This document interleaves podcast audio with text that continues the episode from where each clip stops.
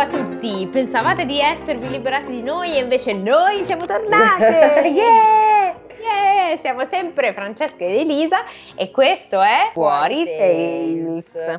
Di che cosa racconteremo in questa meravigliosa puntata bonus? Di una fiaba di cui si parla tanto perché ognuno ha la sua versione e noi vogliamo giustamente fare luce su questa problematica, perché ognuno ha la sua idea e invece no, sono tutte sbagliate. Noi non ci sentivamo a posto con noi stesse se non parlavamo di questa fiaba, perché è una delle classiche Disney. Era quella che mancava all'appello, di fatto. Sì, perché praticamente questa non è stata scritta dai nostri fantastici meravigliosi fratelli Grimm. Esatto. È stata scritta da Andersen, che a differenza dei fratelli Grimm, appunto, non è un cane. Scriveva quindi, un filo meglio, mettiamola così. Quindi la fiaba è piuttosto articolata, descrittiva, molto bella in realtà da leggere, sì, è vero. E sarebbe stata troppo lunga, così abbiamo deciso di provare a farvi un riassuntone, esatto, con parole nostre ovviamente, la bonus track riassuntone con dei pezzi originali quando sarà necessario usarli. Esattamente. Qual è la fiaba? La Sirenetta. Brava. Vai. Allora, la fiaba inizia con la storia di questa piccola sirenetta che vive in fondo al mare con le sue sei sorelle, suo papà Tritone, che però non ha un ruolo particolarmente invadente, e sua nonna, perché il padre è vedovo, quindi la mamma è morta, strano, non accade mai nelle fiabe che la mamma è morta. Mai. Ma c'è questa adorabile nonnina che è sempre lì pronta a dispensare consigli. Allora, Ariel, perché c'è la sirenetta che noi chiameremo per far prima Ariel. Anche se nella storia ovviamente non è chiamata Ariel, è la più piccola di queste sei sorelle ed è anche la più figa. Ovvio. Sostanzialmente ha questa pelle meravigliosa, i capelli biondi, gli occhi blu, wow, e la coda di pesce, ovviamente. Chiaro. Questa bambina, diciamo, desidera con tutto il cuore di andare in superficie e vedere il mondo degli umani, non si capisce perché ha questo fetish, però vedeva così, solo che è concesso alle principesse di raggiungere diciamo la superficie del mare solo una volta che hanno compiuto 15 anni, e lei è la più piccina, quindi ci avrebbe tipo, quando inizia la storia lei c'ha tipo 10 anni, 11 anni. Sì, è piccoletta. Ok, quindi cosa succede? Che le sue sorelle, però lei essendo l'ultima, vede tutte le sue sorelle che una a una vanno su in superficie e dicono: non sai cosa ho visto, cioè è bellissimo, cioè delle cose che non ti puoi immaginare, cioè. E lei lì con la gastrite, la bile che rosica. E non aspetta altro, deve compiere 15 anni che aspettano da anno dopo anno che arrivi il suo turno. E arriva il suo turno, a un certo punto finalmente con 15 anni la nonna la ghinda tutta alla festa e dice: bene, te ne puoi pure andare a vedere com'è il mondo là fuori. E adesso Elisa continuerà a dirvi che cosa succede in questa avvincente fiaba. Finalmente, dopo che la nonna le ha detto cose del tipo come ti sei fatta grande, signora mia, lei... e cose come bisogna un po' soffrire per essere belli, quindi se bella vuoi apparire un po' devi soffrire. Esatto, la nonna dispensa consigli e frasi fatte fino ad adesso. E lei va in superficie dove è tutto bellissimo, meraviglioso, soprattutto perché lei vede una nave con sopra un bellissimo principe che... chiameremo Eric a caso, scegliendo un nome dal cappello. Potevamo chiamarlo Dario, potevamo chiamarlo Carlo, invece lo chiamiamo Eric. Ma potremmo anche chiamarlo Sigismondo per quel che ci tange, però va bene. Per far prima Eric. Il principe Eric, che è bellissimo, no? E sta festeggiando il suo compleanno. Lei è incredibile, sì, ma vero? Infatti. No, quanti anni ha Eric? 16, guarda un po' la casualità, ha solo un anno in più, pensa a toi il caso, e lei quindi chiaramente... It's a match! Esatto, it's a match, lei giustamente cosa può fare una quindicenne che vede un sedicenne belloccio? Innamorarsene, ovviamente, ma cosa accade in questo piccolo frangente? Lei, qui e qua sono tutti, viva, festa grande, happy birthday to you, quando arriva una super tempesta in quel momento. Tra l'altro, giusto in quel momento, lei non sa ben che fare perché dice: ma cosa faccio? Lo prendo? Me lo porto via? Dice: ma no, aspetta, perché se io lo porto via poi questo muore, forse no. forse è una brutta idea. Sì, perché per un attimo nella sua testa, quando lui cadeva in mare, visto che la nave si è ribaltata, lei dice, finalmente viene nel mio mondo, e fa, però mi sa che non respira sott'acqua, problemino, quindi dice, vabbè dai, lasciam perdere, non mi va tanto di portarmi una salma, quindi lo lascio qui. Quindi lo aiuta, lo sorregge con la testa fuori dall'acqua e lo sbatte sulla spiaggia e se ne va e si nasconde lì vicino per vedere che qualcuno si occupi di sto cristiano che sta morendo in un angolo.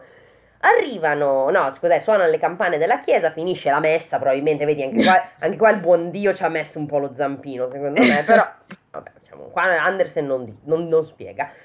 Quindi finiscono le campane, arriva questa ragazzetta che si accorge di lui, lo vede e va a chiamare aiuto. Arrivano tutti, lui si rinviene, viva e viva, tant'è che lei è contenta di questo fatto, un po' meno entusiasta del fatto che lui non ha alcuna idea di chi cazzo sia lei e del fatto che l'abbia salvata. Di conseguenza, triste e un po' misera, torna nei suoi abisci. Quindi lei torna e racconta alle sue sorelle dopo essere stata triste per tipo 20 giorni, non dai Ariel, ma che c'hai? No, niente, sbatti. E così finalmente racconta che lei si è cosa le è successo, che si è innamorata di questo principe.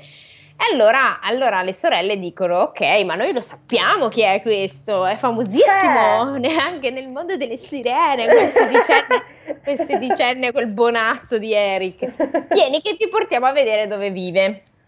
E quindi lo portano e gli fanno vedere il principe e il castello bellissimo del principe che se ne sta lì a 16 anni come un pascià. Esatto, e qua c'è un pezzo che secondo me va letto, che è fondamentale alla fine della storia, cioè poi per capire meglio il finale. Esatto, su come funziona la vita, perché lei va a parlare dalla nonna. Le chiede, le dice, scusa, ma perché, come funzionano gli esseri umani più o meno, no? Male. E fin lì, però. Quindi le chiede cose molto naif, come: ma se gli uomini non affogano, chiese la sirenetta, possono vivere per sempre, non muoiono come facciamo noi nel mare? Certo, rispose la vecchia, anche loro devono morire, la lunghezza della loro vita è più breve della nostra, noi possiamo arrivare fino a 300 anni, quando però non viviamo più, diventiamo schiuma dell'acqua. Non abbiamo una tomba tra i nostri cari, non abbiamo un'anima immortale, non vivremo mai più. Siamo come le verdi canne che una volta tagliate non rinverdiscono. Gli uomini invece hanno un'anima che continua a vivere, vive anche dopo che il corpo è diventato terra, sale attraverso l'aria fino alle stelle lucenti. Come noi saliamo per il mare e vediamo la terra degli uomini, così loro salgono fino a luoghi bellissimi e sconosciuti che noi non potremo mai vedere. E allora la sirenetta, che c'è un po' non ci sta, dice: perché non abbiamo un'anima immortale? Chiese la sirenetta tutta triste. Io darei 100 degli anni che devo ancora vivere per essere un solo giorno come gli uomini e poi abitare nel mondo celeste. Non devi neanche pensare a queste cose, esclamò la vecchia. No, noi siamo molto più felici e siamo certo meglio degli uomini. Allora io devo morire e diventare schiuma del mare, non sentire più la musica delle onde o vedere i bei fiori e il sole rosso. Non posso fare proprio nulla per ottenere un'anima immortale. No, la vecchia. No. Cioè, un modo ci sarebbe, no? Lei dice, ed è questo. Solo se un uomo ti amasse più di suo padre e di sua madre e tu fossi l'unico suo pensiero e il solo oggetto del suo amore, e se un prete mettesse la sua mano nella tua con un giuramento di fedeltà eterna, solo allora la sua anima entrerebbe nel tuo corpo e tu riceveresti parte della felicità degli uomini. Egli ti darebbe un'anima conservando sempre la propria, ma questo non potrà mai accadere. La cosa che qui è così bella, la coda di pesce, è considerata orribile sulla terra, non capiscono niente, per loro bisogna avere due strani sostegni che chiamano gambe per essere belle. In pratica, cioè, non è, cioè, no, tu ti devi piacere come sei nonostante quello che dicono gli altri. Esatto, la nonna è saggia. Beh, allora a questo punto cosa accade? Che lei dice, vabbè, ok, la nonna le dice stacce, lei dice vabbè. A un certo punto però non si rassegna, c'è una festa e durante la festa lei svicola per andare dalla strega del mare, anzi la strega del mare, va dalla strega del mare per chiedere un consiglio e un aiuto, più che altro. La strega del mare, che in realtà non è il malaccio, voglio dire, non è proprio che sia una merda davvero come quell'altra più famosa, come Ursula, è una che se ne sta per i cazzi suoi e che dispensa filtri, pozioni, eccetera eccetera, e come ogni lavoratore pretende un pagamento, che mi sembra anche onesto, voglio dire, lei fa roba per gli altri che gli deve fare gratis. Non ho capito cosa c'è scritto, non so, scema in fronte. È una libera professionista. Cioè, esatto, cioè. Lei lavora, voglio dire, lei fa delle cose per gli altri che rompono i coglioni, strega del mare, dammi la pozione, lei gliela dà e dice sì, ho capito, però in cambio me devi dare qualcos'altro. Vabbè, mi sembra anche lineare come cosa, vabbè. Lei va lì, chiede le gambe, di fatto. La strega cosa le dice? Si può fare, va bene, io ti do la tua bella pozioncina e ti faccio venire le zampette. Sei un po' scema, nel senso che la giudica un filo, nel senso che mentre che gliela dà non è che gliela dice ma sì, che bella idea che hai avuto, le dice tipo un po' che bella idea del cazzo, però io lo faccio, non è un problema. Cavoli tuoi, poi sì, i tuoi sì, soldi come li spenti? Le dice, so quello che vuoi, è stupido da parte tua, ma sarà fatto a modo tuo. Quindi proprio sei scema, però se vuoi ok. Le dice va bene, beviti sta cosa, ti verranno le gambe, ma c'è una postilla, come dire. La prima è che ogni passo ti costerà un dolore immenso, come se fossi trafitta da 1000 coltelli, quindi non è che sia proprio una passeggiatina avere ste gambe, primo. Seconda cosa, okay, ti parla di sentirli trapassare da una spada acutissima, quindi proprio wow. Di contro sarai fighissima, nel senso che quando tutti ti vedranno ballare rimarranno ipnotizzati perché sarai stupenda, cioè non esisterà nessun altro essere umano aggraziato come te. Ma ci sono due cose. Il pagamento consiste nel fatto che lei vuole la sua voce, ma non in modo romantico come lo vediamo nella versione Disney, no, le taglia proprio la lingua, cioè vuol dire non è che canta e io mi prendo la tua voce, no, zacchete via, lingua ciao. E seconda cosa, per tenersi ste gambe, per avere il principe, deve ottenere quello che di fatto deve ottenere per avere un'anima immortale, cioè farsi amare tantissimo dal principe e farsi sposare. Questo è quello che per mantenere questa cosa lei deve ottenere questo dal principe. Lei dice, va bene, mi sembra un'ottima idea. Ciao. Mi sembra che tutto sia facilissimo. e lei dice bella, sì dai facciamolo, mi sembra un'ottima idea. E la strega gli dice va bene cazzi tuoi, prenditi sta fialetta, bevitela e tante care cose. E lei contentissima di questa cosa va. Quindi va e ovviamente questa pozione è disgustosa, le fa malissimo, cioè sviene, sta male, sta una merda. E a un certo punto si risveglia sulla battigia, ecco. Sì. E indovinate un po' chi c'era lì pronto a svegliarla, pensa, a soccorrerla non appena. Il principe Eric, che rimane anche molto incantato perché lei di fatto è tutta nuda sulla spiaggia, bella tutta insabbiata, tutta impanata così. Lui dice ma che è sta bonazza impanata lì? E niente, quindi lui le dice oh mio d'aiuto, ma lei non parla. Però lui decide che è bellissima, se la vuole portare a castello, e di fatto se la porta a castello come chiunque di noi potrebbe vedere un gatto per strada e dire oh mio Dio è carinissimo, lo porto a casa. Esatto. Perché proprio è questa, diciamo, il rapporto che il principe instaura con la sua trovatella, non peraltro lui la chiama la sua trovatella, quindi tutti rimangono incantati perché lei è bellissima, poi quando balla, nonostante lei tipo senta le lance su per le gambe, cioè tipo i coltelli ficcati, lei gli fa malissimo, ma è bellissima, quindi tutti dicono, oh mio Dio, meravigliosa, anche se non parla, pazzesca.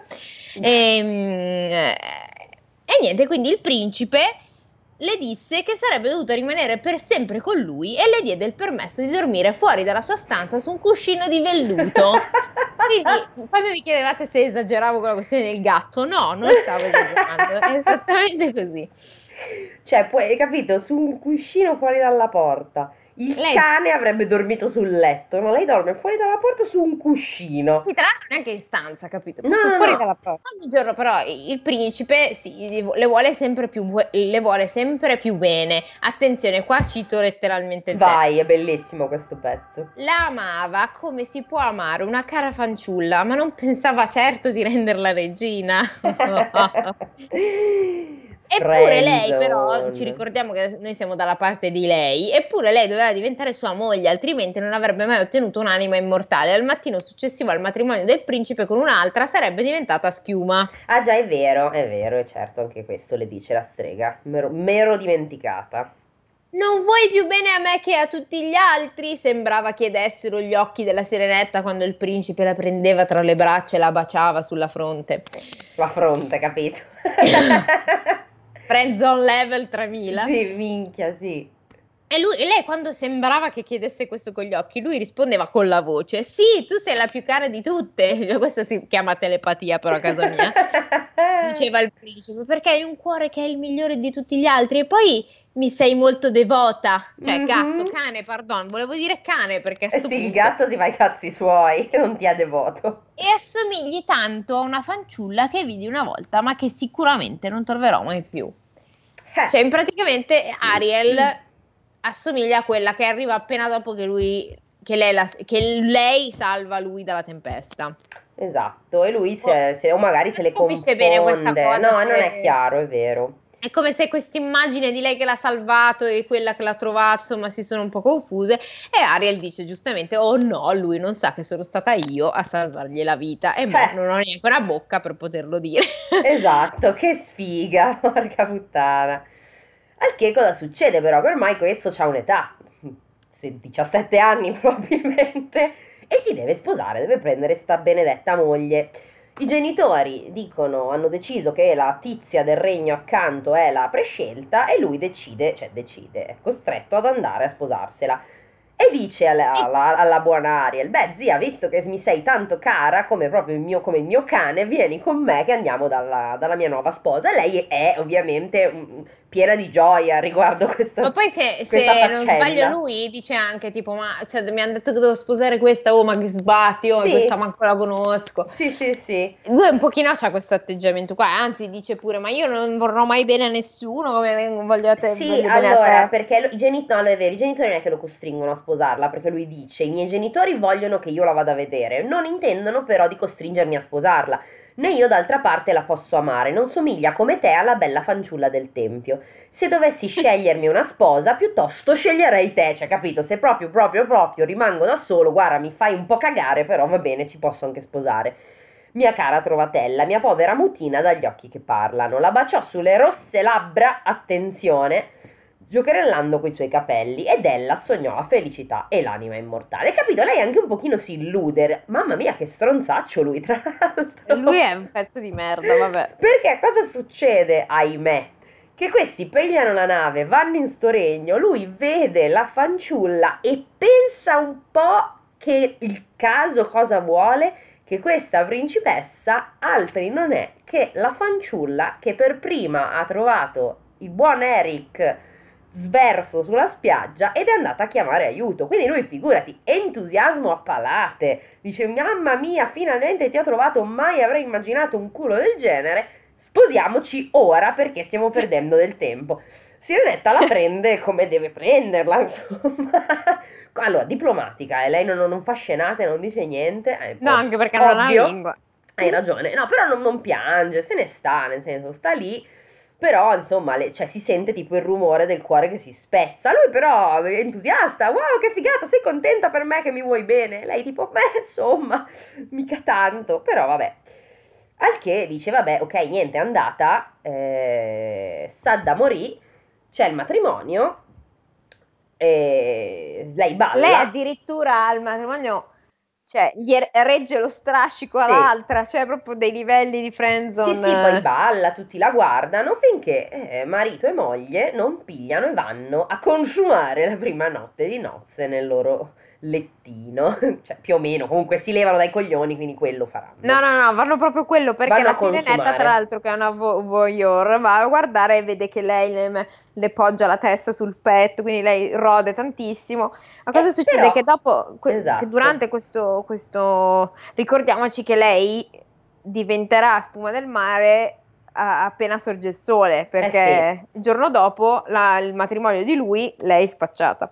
Quindi le sorelle, che le vogliono tanto bene, hanno venduto i capelli, hanno tagliato i capelli dandoli alla strega del mare per avere in cambio, per ottenere in cambio il metodo, diciamo, per uccidere lui e far ritornare lei Sirenetta e farla ritornare con loro. No, beh, non tanto per uccidere lui, quanto solo per, cioè, per far tornare lei, per lo tornare, scopo è quello. Per fare tornare lei Sirenetta, che questo metodo vuol dire uccidere lui. Ok, sì, la diretta conseguenza. Ecco. Ho fatto uno spoiler. Fa niente, sarebbe accaduto di lì a poco. Praticamente cosa deve fare? Ecco, vedi il coltello, vedi com'è affilato? Prima che sorga il sole devi infilzarlo nel cuore del principe. Quando il suo caldo sangue bagnerà i tuoi piedi, questi riformeranno una coda di pesce e tu ridiventerai una sirena e potrai gettarti in acqua con noi e vivere i tuoi 300 cazzo di anni prima di morire e diventare schiuma salata. Senza spaccare i maroni. Attene un po'.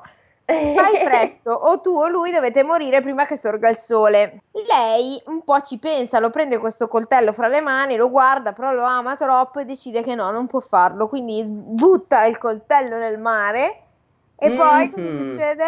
Si gettò in mare e sentì che il corpo si scioglieva in schiuma. E qui mi sta l'errore del popolino bue, che tutti mi dicono, la sirenetta muore. Incorretto. Nel senso che di certo non vive, mettiamola così, ma perché un sacco di gente dice, adesso soprattutto che si parla tanto della live action Disney, dicono che tutti che diventa spuma di mare.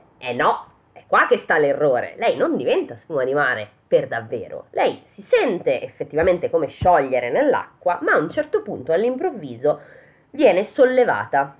Quindi sente che si sta sollevando verso l'alto e non capisce cosa sta accadendo, quindi domanda dove vado e ha di nuovo la voce. E qualcuno risponde dicendo che, cioè lei sente di avere come delle entità attorno, ecco, non delle persone, che sono le figlie dell'aria, che l'hanno accolta tra di loro perché lei si è sacrificata di fatto per amore, in nome dell'amore che provava per questo personaggio che invece, diciamo, discutibile, come dire, si faceva anche relativamente i cazzi suoi, e loro la accolgono perché le figlie dell'aria che cosa hanno di più rispetto alle sirene? Che mentre le sirene vivono un botto di anni e poi muoiono male senza avere un'anima immortale, le figlie dell'aria vengono di fatto accolte da Dio se ottengono, diciamo, è come se fossero in una sorta, io me la sono spiegata così, una sorta quasi di purgatorio, mi viene da dire, dove loro, in base alle buone azioni anche che vengono compiute dagli altri, e questa è una cosa che mi fa molto ridere,